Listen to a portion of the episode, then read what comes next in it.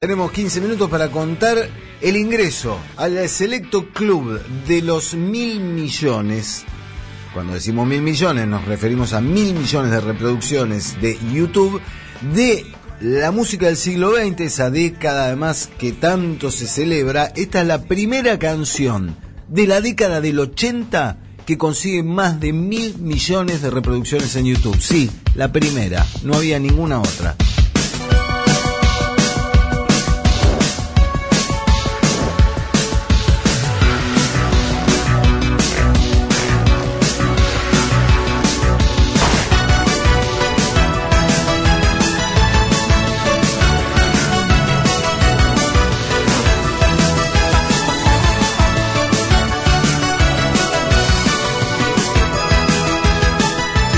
Son los ajá, Take On Me. ¿Cuántas veces bailaste esto? ¿Cuántas veces escuchaste esto? Bueno, de tantas veces, finalmente, Take On Me se convirtió en una de las cuatro únicas integrantes del club de los mil millones de reproducciones de eh, la plataforma YouTube. Lo cual es muy curioso, porque estamos hablando de un mega hit.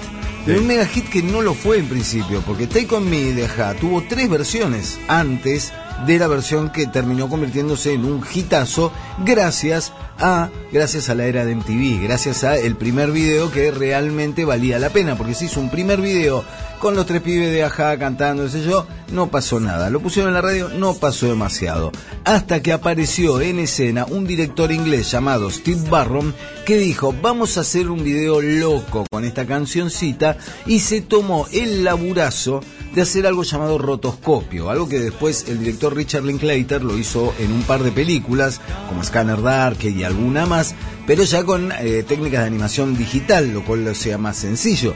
Pero en el año 1985, Steve Barron, este director inglés, contrató a un dibujante llamado Mike Patterson que estuvo dibujando sobre 3.000 fotogramas a mano, dibujando todo el tipo durante cuatro meses para darle forma al video en el que Morten Harket, ¿eh? el cantante de, ajá, no sé por qué lo tiro alemán, si el tipo noruego, Harket, eh, interactuaba con, eh, con dibujos, con una chica dibujada, en un eh, formato tan llamativo, tan rupturista, tan eh, apropiado para la era MTV que recién estaba arrancando, que ahí sí, finalmente, en la cuarta edición del single que hizo el sello Warner, Ajá consiguió el hitazo que lo llevó a convertirse en una potencia. Mil millones.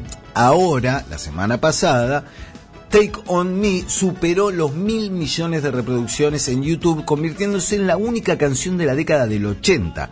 Ojo, mañana vamos a revisar cuál es el top, el ranking de las canciones de más reproducidas en YouTube. Hay una que le pasa largamente a los mil millones. Las primeras siete, ocho canciones de ranking superan largamente los mil millones. Pero tenés que considerar las canciones del siglo XX como pertenecientes a otra era de la difusión, a otra manera de distribución de la música, a incluso eh, un público que consume por ahí esa música y que no está tan metido en el mundo YouTube. Lo usamos, sí, claro, pero no es tan natural como para aquellos que te llevan a las canciones del siglo XXI a cifras siderales de reproducciones en YouTube. La primera vía de exposición de estas canciones fue la era MTV y recién después se asoma a YouTube y los nostálgicos van y las eh, rescatan y la miran. Steve Barron es un tipo que le dio mucho resultado, no solo a Haas, sino también a unos muchachos llamados Dire Straits, a los cuales les dirigió el video de Money for Nothing, otro clásico de MTV, y a un tal Michael Jackson, a quien le dirigió el video de Billie Jean. Que no es un gran video. No es un gran video. Es un video más. No es un gran video a las categorías de los videos de Michael. Jackson contemporáneos a Billie Jean. Claro. No es mejor que Thriller. Y no, porque Thriller, eh, viste, tenés una megaproducción y Billie Jean es solo Michael Jackson pisando las baldositas, bailando. Piano. Es como mucho más artesanal, si se quiere.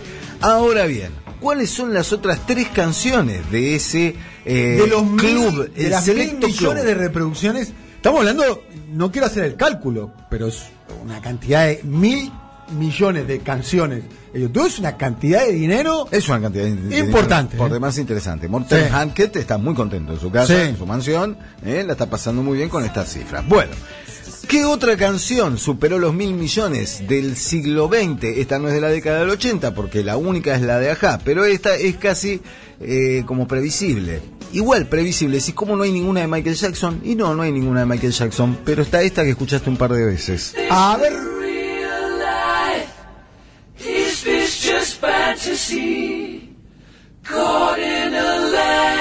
Podemos decir de esta canción, profesor? Vos que la sabes toda. La primera vez que un muchacho humilde de Villa Crespo escuchó algo que tenga que ver con la ópera fue esto. Claro. Porque para mí la ópera era tan lejana como Italia. claro. Y se me enloqueció esta canción.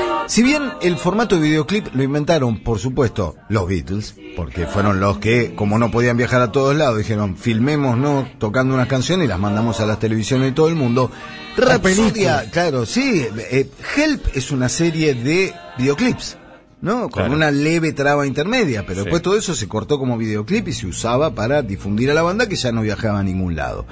Eh, Rhapsodia Bohemia, de todos modos, reactivó el interés de las compañías discográficas en siempre producir un pop video, se le llamaba, no, eh, ni siquiera pop, pop promo.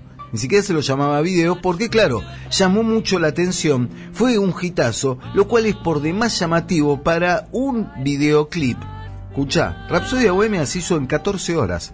Costó 4.500 libras. Los efectos, ¿viste ese efecto cuando hacen la parte operística y se ve la Sí, cara de sí. Mercury extendiéndose hacia, hacia el infinito? Sí. Se hizo en vivo enfocando un monitor. Así se laburaba. O sea, todo lo que después se convirtió en megaproducciones y búsqueda de efectos se hizo rapidito porque había que mandar el video a, eh, mm, a, lo- a la BBC y los de Queen dijeron, si tenemos que hacer Bohemian Rhapsody en, haciendo playback, como se hacía en ese momento en, el- en los programas donde se presentaban eh, artistas pop, vamos a quedar como cuatro tarados. O sea, nadie se nos va, se va a creer que nosotros estamos cantando esa canción en el momento. Entonces hicieron el video, pero lo hicieron así a las apuradas. Repito, en solo 14 horas se hizo el video de Rhapsodia Bohemia, lo editaron rapidísimo y lo mandaron convirtiéndose en uno de los símbolos de Queen de que tiene varios videoclips, pero que en ese momento la rompió toda con la película ayudó Rhapsodia mucho. ¿Eh? La película ayudó mucho a que La se... película de Wayne's World, Sí. Wayne's World llevó a ver Rhapsodia Bohemia de vuelta al número uno en Estados Unidos. Claro. O sea, fue instantáneo. Apareció en Wayne's World cantando la famosa escena en el auto con que comienza Wayne's World, ellos cabeceando en la parte rockera y clavó otra vez al número uno. Otra canción, bueno, Rhapsodia Bohemia lleva mil ciento y pico millones de reproducciones en YouTube. Otra canción que ya está en 1200 millones de reproducciones en YouTube costó un poquitito más que Rhapsodia Bohemia. Costó un millón de dólares, lo cual en ese momento era como una locura. Pero ¿quién le iba a decir que no a Guns N' Roses? Uh, esta canción se usa mucho para.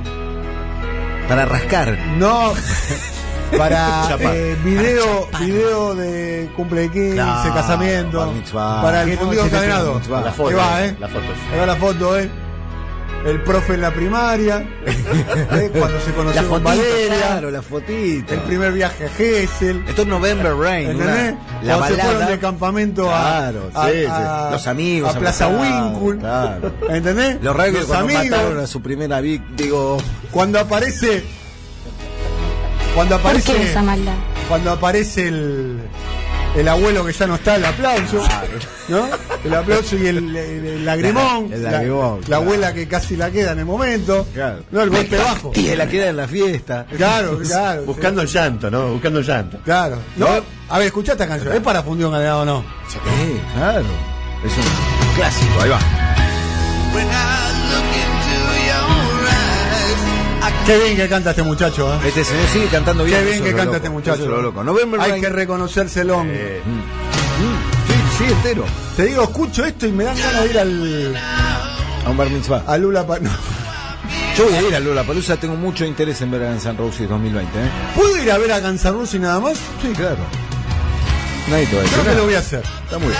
Bueno, November Rain, la balada de Use Your Illusion 1 del año 1991, costó un palo. Y hay que decir que Axel Rose aprovechó porque en ese video está él casándose con su novia, con, con, eh, Stephanie Seymour, y incluyó dentro de los gastos de producción del video el vestido de la novia. Me un vivo bárbaro, está bien. Dijo, che. Eh, vamos a filmar y yo me caso con mi novia y ya que estamos comprémosle el vestido. Entonces el, el casamiento que aparece, el vestido Hizo después- canje. Sí, hizo, hizo un canje. Una de las escenas célebres de November Rain es obviamente Slash haciendo los solos de guitarra enfocado desde un helicóptero. Sin drones. Sin drones, eso en un helicóptero opulenta. Eso, en el Tengo momento. ganas de ver de vuelta el. El video, que es un Sí. extended, además dura. el video se hizo con la versión extendida. Eh, pero bueno, eso en su momento costó un millón de dólares, era un montón de plata para la producción de videos, pero Guns N' Roses era la banda más poderosa del planeta. November Rain entonces, canción que lleva 1.300 millones de reproducciones en YouTube, estamos hablando del siglo XX, mañana hablaremos del siglo XXI. Y la siguiente, también, otra, otra, otro video que costó 40 mil dólares, se filmó en una sola jornada y toda la destrucción que ves al final es real, porque los pibes estaban recontrapodridos de ver a Nirvana tocando Smells Like Teen Spirit.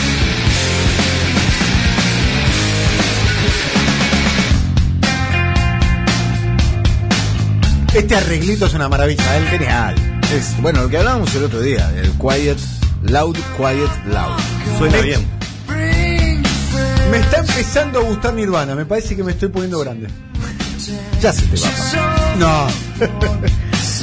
Like Teen Spirit se grabó con eh, un director que era su primera experiencia como, como director, el señor David Bayer.